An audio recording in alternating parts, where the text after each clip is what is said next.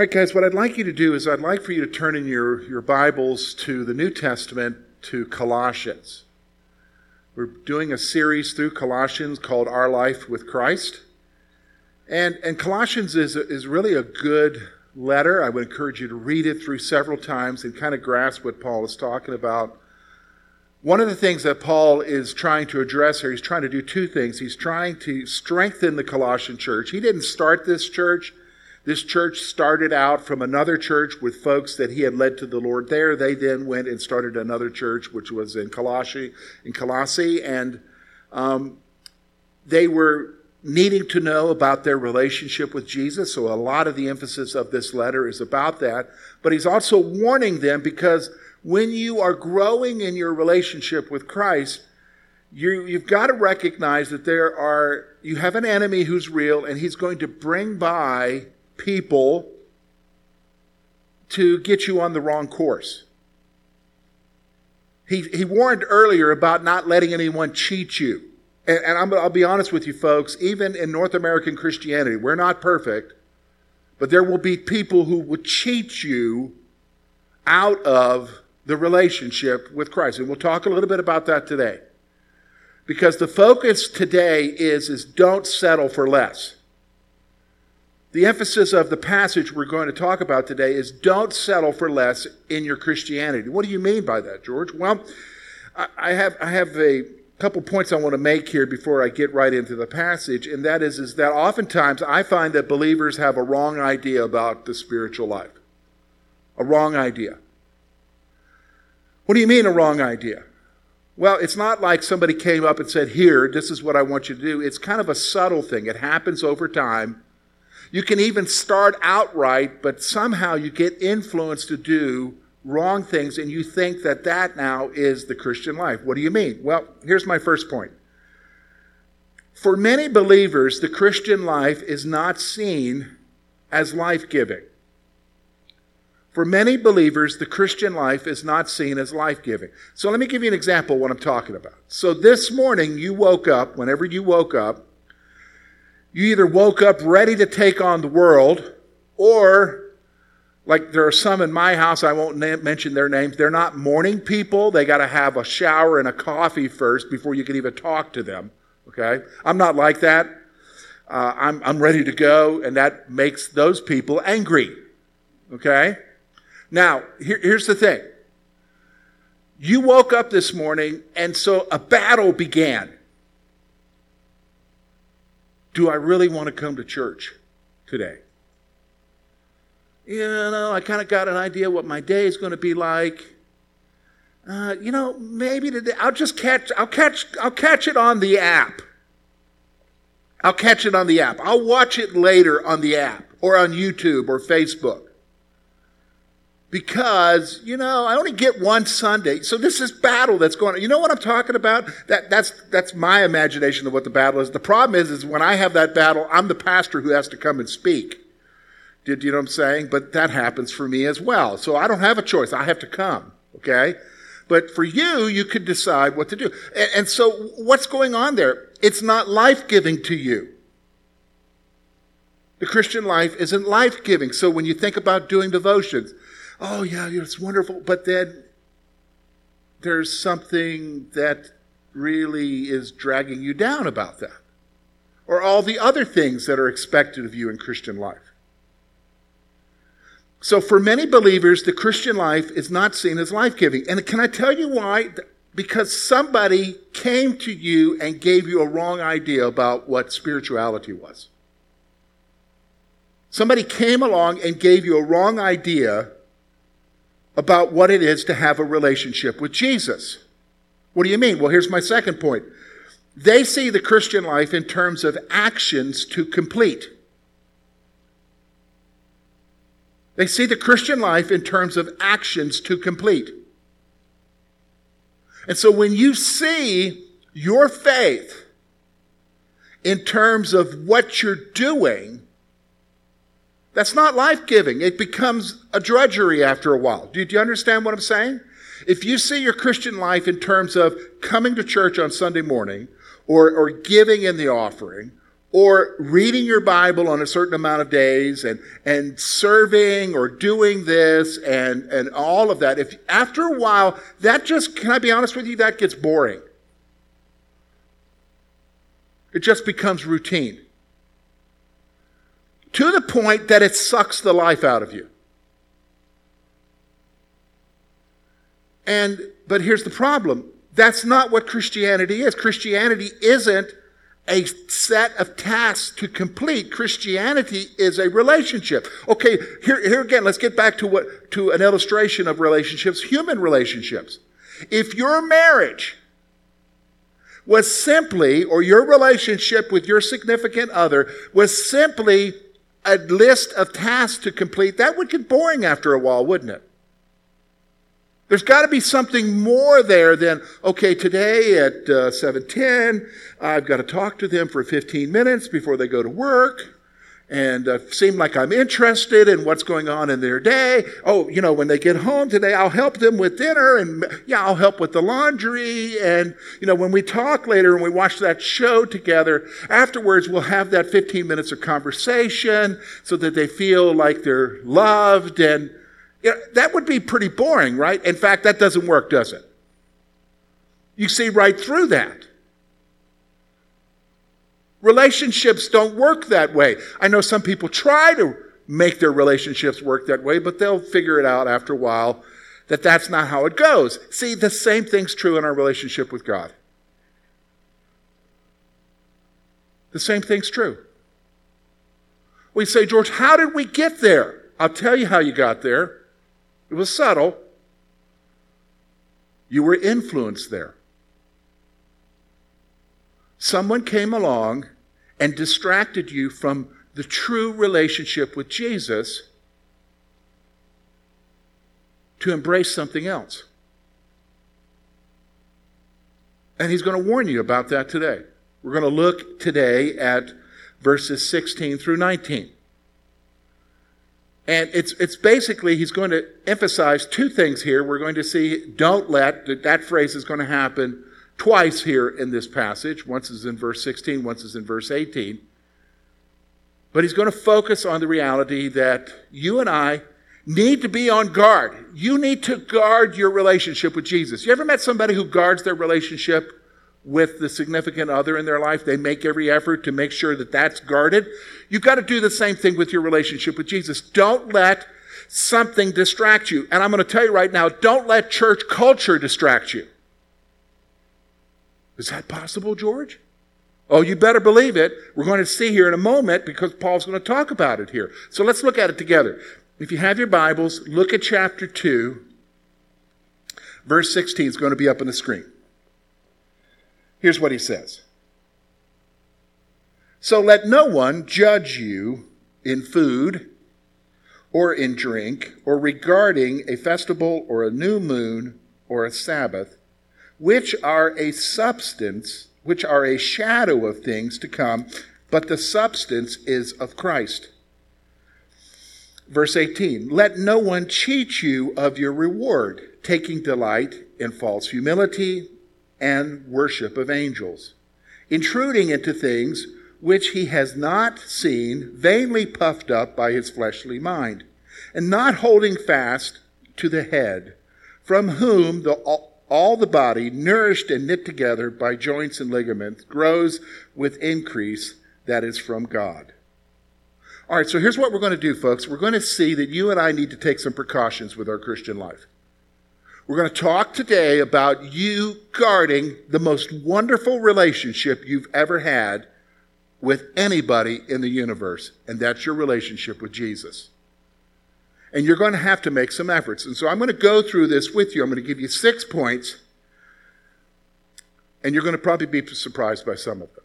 Because as I talk about them, you might think for a moment, yeah, that happened to me. In fact, the first one happened to me. Here's the first one. He says it, verse 16. He says this So let no one judge you in food or in drink or regarding a festival or a new moon or a Sabbath. The word judge there, a, a, a better translation would be condemn. Let no one condemn you. Okay, so here's the point. Don't allow others to pressure you concerning your faith walk. Don't allow others to pressure you concerning your faith walk. So, okay, let me just kind of give you an example of what I'm talking about here. As you know, I've told you before that I came to Jesus when I was 19 years old. I was a freshman engineering student at the University of South Carolina in 1985. I didn't come from a Christian family, okay? Now, my dad was raised in a, in a Baptist denomination, and my mom was raised Lutheran in Germany, but we didn't go to church. We, we never went to church. We didn't talk about church. We were irreligious. Now, we would say we're Christian, but we didn't go to church. So, as a freshman engineering student, I came to Jesus. Now, I'll be honest with you, I just wore jeans and flannel shirts and t shirts growing up. So, that's what I went to school. You know what I'm saying? That's how I went to school. That's how I went to college. So, I get saved, go to a Bible study on campus, come to Christ, and I'm being encouraged to go to church. So, I go to church to this little bitty, little small, independent Baptist church in West Columbia, South Carolina. And I would travel there. And I learned real quick, because the pressure was there, you can't come to church in flannel shirts. I've come a long way, haven't I? Okay? You can't come to church in flannel shirts and jeans. So you need to have a suit or a coat and a tie. So I go home to my daddy and I say to my daddy, Daddy, do you have a coat I can borrow? And he did. He had a coat, three sizes too small, so I put it on. And he had a tie. Now, you got to remember, this is the mid 80s, but my dad's suit and my coat, his coat and tie were from the early 70s, so it was this puke colored wide tie. You know, they weren't as narrow as they were in the 80s. They were like big. So I'm wearing that to. Why did I dress that way? Pressure conformity. Some of you know what I'm talking about. So it's not just that. Notice what he says here. Don't let anyone condemn you concerning food or drink. So where you go to eat, maybe you've been in a church where they basically listed what restaurants you couldn't go to. Ever been in a church like that? Can't go there. Can't be seen there. Paul, Paul's, Paul's saying here, don't let, let something condemn you there. Look, don't even let somebody condemn you as to whether or not, and, and this was happening in the Colossian church, because remember at this time, most of the churches at this time in history were made up of Jews. So they would be observing Jewish festivals, Jewish new moons, Jewish dietary restrictions. And of course, there would be Gentiles coming to faith. And so the pressure would be on them to what? Adhere to the law. That was always a battle in the early church to adhere to the law. And so Paul's coming along and saying, look, with your relationship with Jesus, you can't settle for less and let people pressure you into conformity of doing certain things because here's what they would say. Well, you're not right with God if you're doing that. You ever heard that statement? You're not right with God for dressing that way. You're not right with God for going there.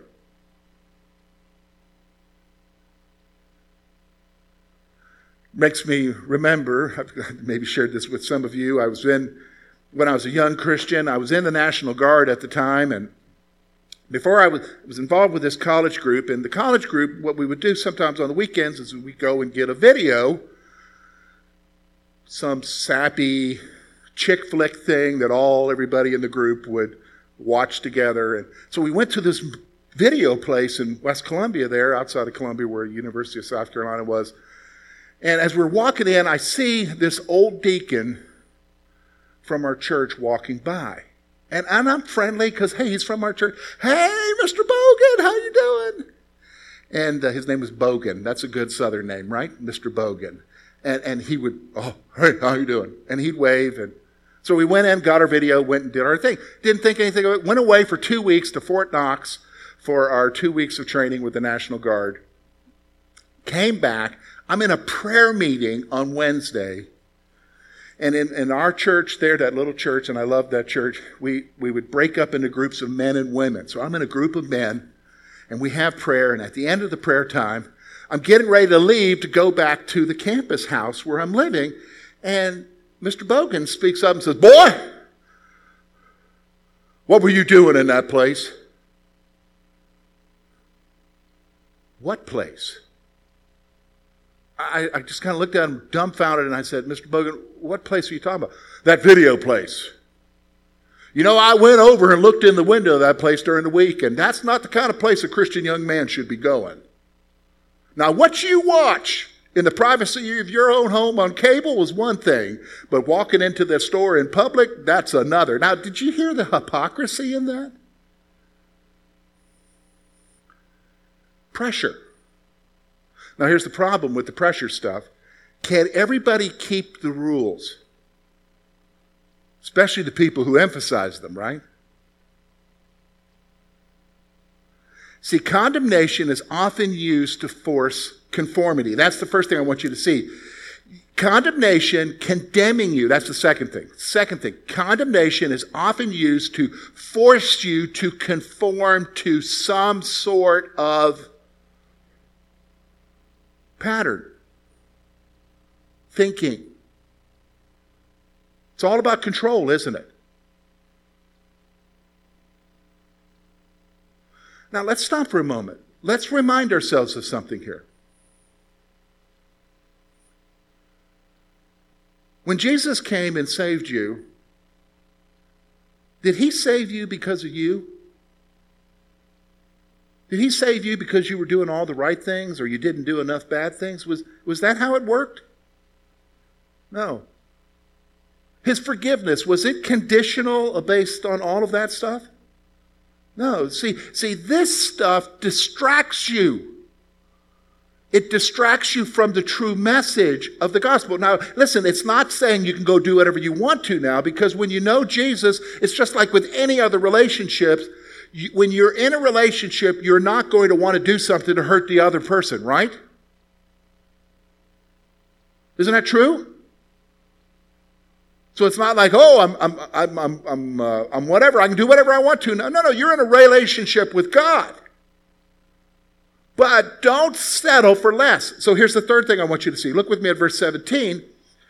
All of these things have a purpose. What is that? Verse 17, which are a shadow of things to come, but the substances of Christ. Here's what I want you to see our religious actions are only a glimpse of a greater reality. So, all of these new moons, these festivals, their dietary things that they were Jewish, that they were being condemned into doing, they were, they were only a glimpse of a greater reality, the greater reality being Jesus. So, I want you to stop for a moment.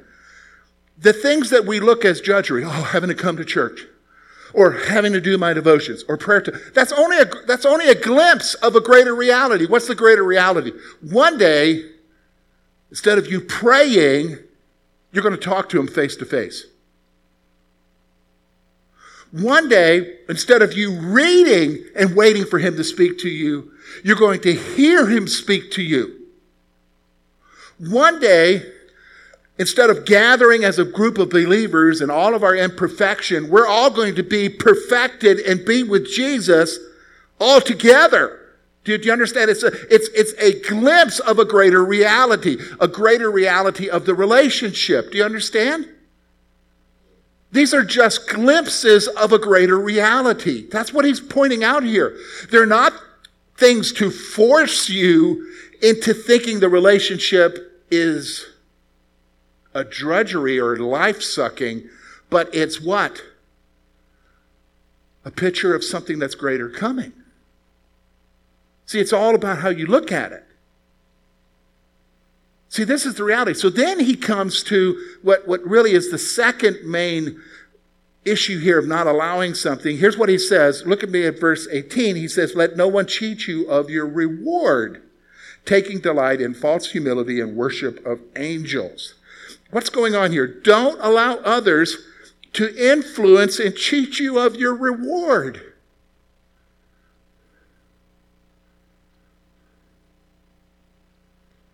All right, so let me just stop. I'm going to say this to you right now.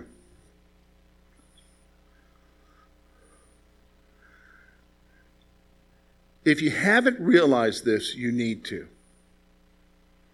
Not everyone who says they're a pastor is a pastor.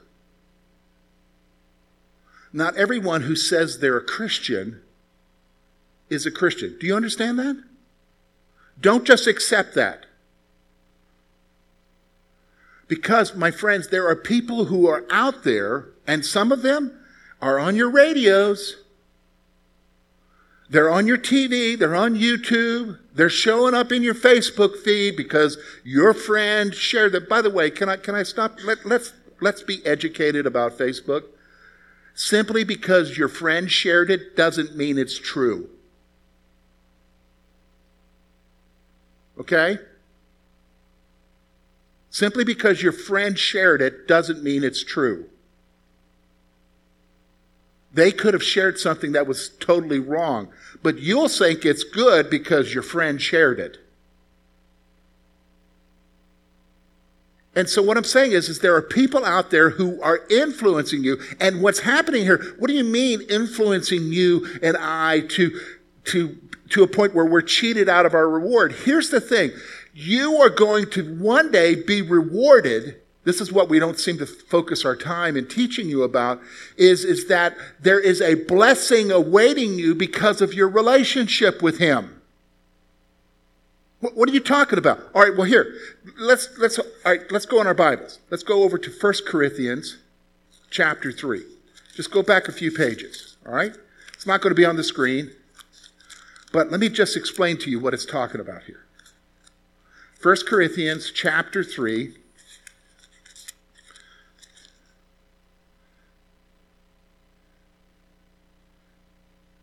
Look at verse 11. He says this For no other foundation can anyone lay than with that which is laid, which is Jesus Christ. Okay, so, so the foundation of everything, the foundation of our church, the foundation of your life is what, folks? Jesus. All right, so here's what Paul says then. Now, if anyone builds on this foundation with gold, silver, precious stones, hay, wood, hay, wood, hay, straw, and each man's work will be, become clear, for the day will declare it, because it will be revealed by fire. And the fire will test each one's work of what sort it is. And if anyone's work which he has built on endures, he will receive a reward. But if anyone's work is burned, he will suffer loss but he himself will be saved, yet so as through fire. All right, so what's he talking about here? You and I, he's, he's given an illustration here. Here's what I want you to listen. You are building on a foundation in your life, the foundation of Jesus in your, with your salvation. And you are building up for the future. And you're building, and here's the building material gold, silver, precious stones, wood, hay, stuff, and straw. Now, it doesn't tell you what is what.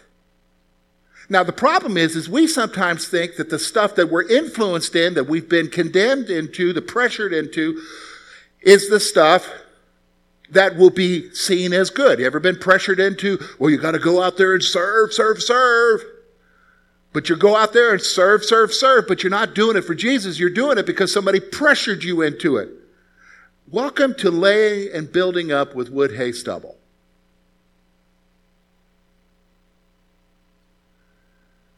By letting somebody else influencing you, influencing you into things that are not a part of the Christian life, that are actually a part of a legalistic system, that's going to get burned up in the end. But what counts gold, precious stone, silver. In the end, that will be what? Refined. So one day, your reward, you're laying up for yourself a reward, but one day there's going to be folks when they get up there, they'll have nothing. They'll be saved. Isn't that what the passage says? But everything else is what? Burned up because their motives were wrong. The reason why they did it was wrong. Their focus was wrong. Listen, can I be honest with you? I realized this one morning. I was I was swimming in the morning, and, I, and, when I swim, you know, I'm doing the laps, and so I'm trying to keep track of how many laps I'm doing. But I, I think and I pray as I'm thinking, and I was thinking about Jesus, what are you pleased with? Is it what I accomplish in this life?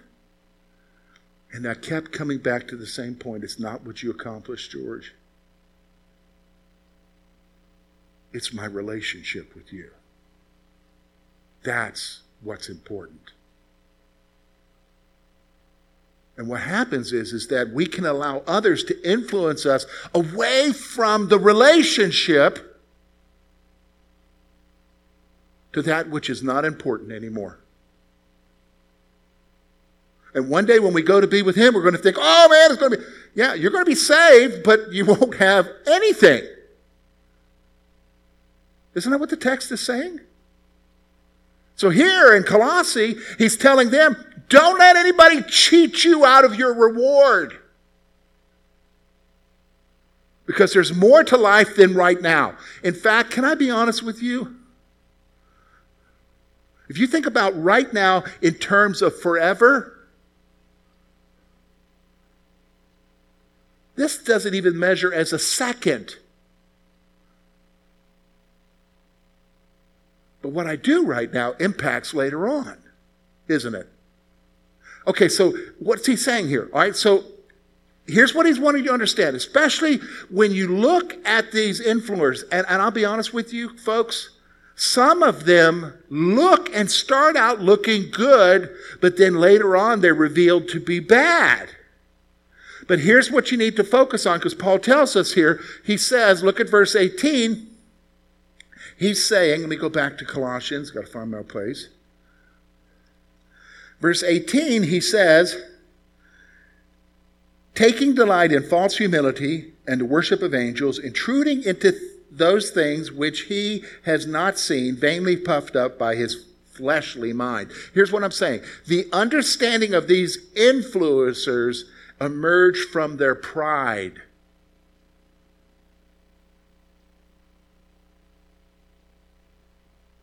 All right, so here's the test and use it on me.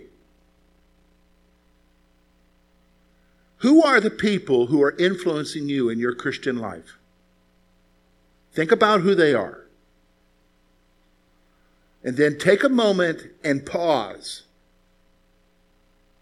and reflect upon why are they doing what they're doing? Is it for their own ego and pride? Or is it for Jesus and the sake of others? And if you would pause for a moment, and I would be honest, this is a litmus test for any pastor everywhere, or any Bible teacher, or anybody that's on television or whatever. If you would pause for a moment. Now, some of them, it's pretty obvious that when they're talking about they want a jet, well, you can almost guarantee Jesus doesn't need a jet, right? You can, all right, that was settled. But there are some that are a little bit more complicated than that. And we live in the internet age now where you can find out real quick who's making millions of dollars in secret salaries. But you're like, wow, he really gave a good message. Yeah, he made it gave a good here's here's the thing, folks. Can I can I help you with something? The test of a leader is not how he speaks.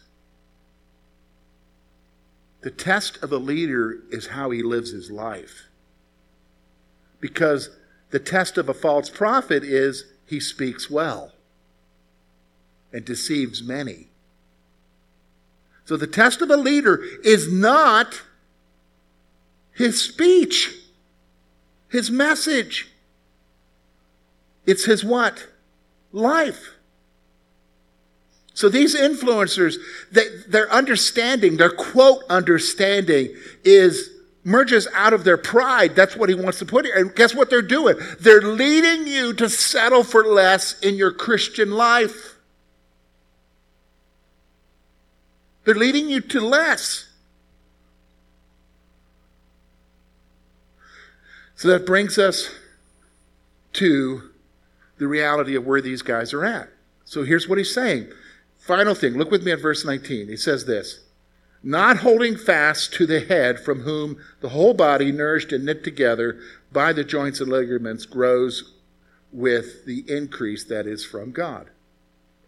Here's what I'm saying. The reality is, is that these influencers have lost their connection to Jesus Christ. That's reality. When you look at these guys, they've lost their connection.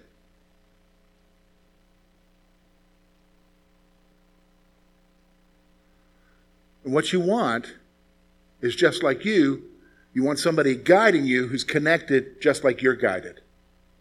That's what Paul's doing here.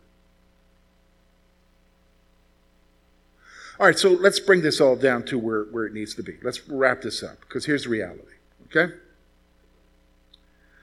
I'm going to give you the same point that I gave you for since we've done this series. This is where it is, okay? You have to decide to get serious about your relationship with Jesus. Now, as we are moving along, that kind of becomes a fuller picture as we move along in this epistle of what that means. So that, what that means is, is more than just saying, okay, I'm, I'm going to get serious about Jesus in my life. Okay, we can say that and still be led in the wrong way. Do you understand? But as we've been going along in this book, in this letter, he's, he's been opening up that more and more. So, for instance, when you talk about getting serious about Jesus, what that does not mean is, is being pressured by other people into what they think a Christian should be.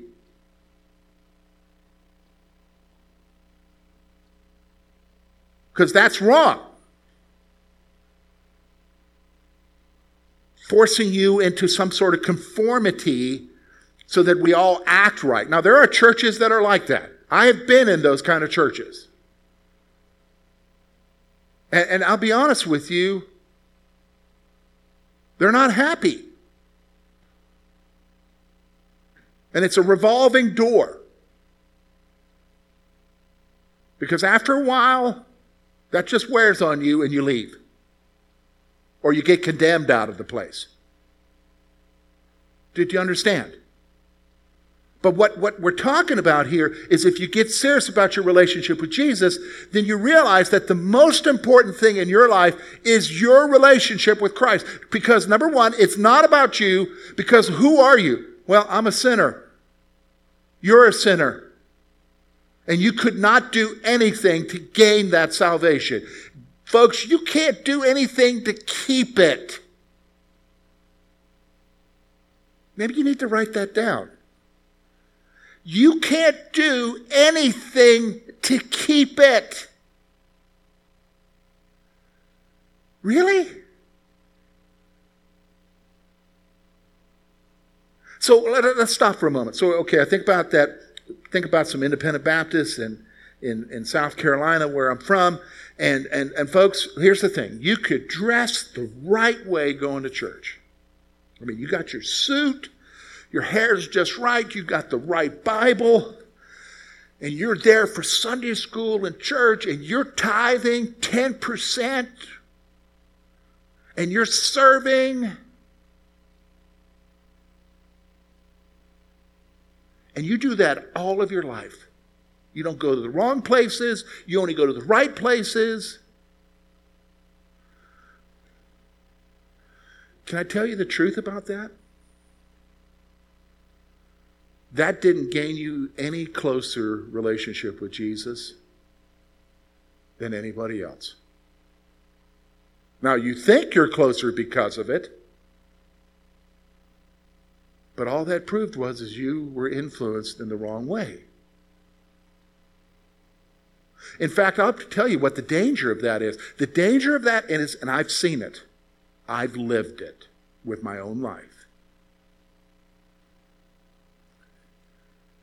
You begin to think that you're right with God not because of Jesus, but because you're doing all the right stuff. Did you understand what I'm saying?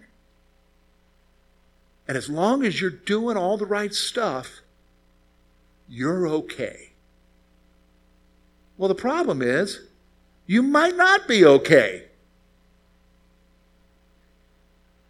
See, so you've got to get serious about your relationship. And what does that mean? It's recognizing Jesus, I'm only I'm only here with you because of you, not because of me. And Lord, that's why I have a grateful heart.